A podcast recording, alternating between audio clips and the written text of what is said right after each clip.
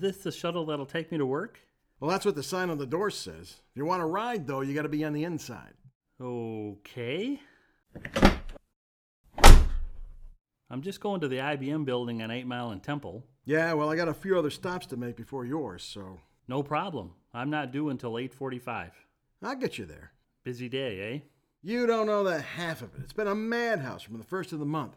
Customers everywhere, all the time. They're thick like locusts. Did that shuttle driver just liken customers to locusts? Uh, that's ridiculous and completely unacceptable. I mean, what kind of job is your shuttle driver doing? I mean, are you doing amazing work only to have it undone by someone who doesn't understand the importance of the role that they're playing? We can't let our work go to seed. In that regard, someone has to take account of the customer's experience in your shuttle. The people that your shuttle driver helps are your customers, and you're well within your rights to have expectations of the driver in terms of their treatment of your customers. You know, Bob, I'm really protective of my customers, and I want to be able to rely on you to provide exceptional experiences as you take them home or to work, or for that matter, bring them back here. You got some time to talk about some best practices? And there you go. That's how you lay the groundwork. Now you need to work to agree about how your driver can positively affect your customer's experience.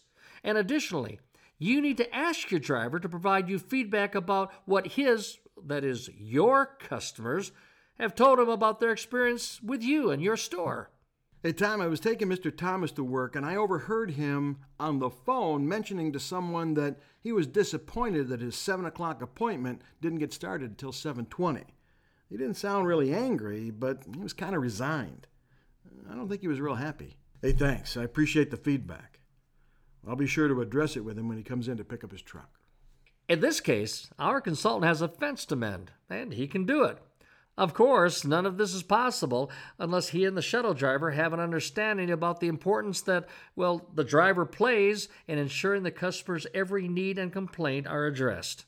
So take some time in the coming weeks to thank your drivers for the work that they do, confirm the important role that they play, and establish some customer service and communication standards that enable both of you to provide the very best possible experience for your customer.